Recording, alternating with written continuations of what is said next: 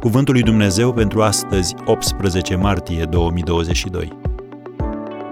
Caută pacea lui Dumnezeu.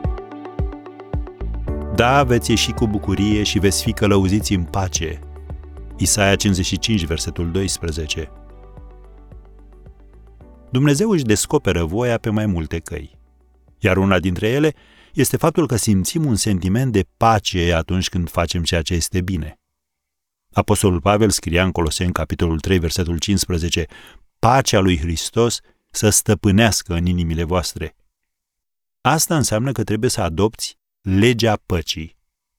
În alt loc, tot Pavel spune, pacea lui Dumnezeu care întrece orice pricepere vă va păzi inimile și gândurile. Filipen, capitolul 4, versetul 7. Tu nu ai nevoie de toate răspunsurile pentru a avea pace.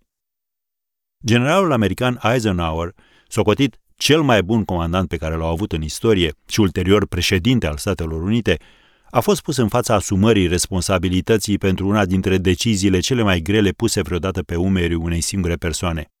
Alegerea datei calendaristice pentru D-Day, ziua debarcării trupelor aliate în Normandia, în Franța, în 6 iunie 1944.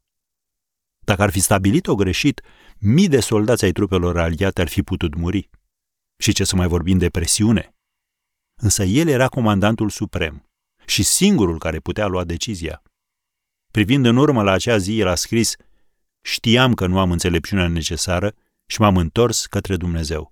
L-am rugat să-mi dea înțelepciune, m-am lăsat cu totul în mâinile sale și el mi-a dat călăuzire clară. M-a ajutat să văd ce era bine și m-a înzestrat cu îndrăzneala de a lua decizia corectă. Și în cele din urmă, mi-a dat liniște sufletească, știind că în urma călăuzirii lui Dumnezeu pentru luarea deciziei puteam lăsa rezultatele în seama lui. Am încheiat citatul. Simți și tu o neliniște pentru că trebuie să iei o anumită decizie, una care nu te va afecta doar pe tine, ci și pe alții? Cuvântul lui Dumnezeu pentru tine astăzi este acesta.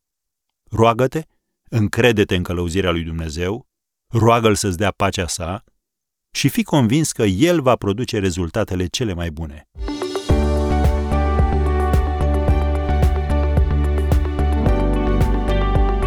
Ați ascultat Cuvântul lui Dumnezeu pentru astăzi, rubrica realizată în colaborare cu Fundația SER România.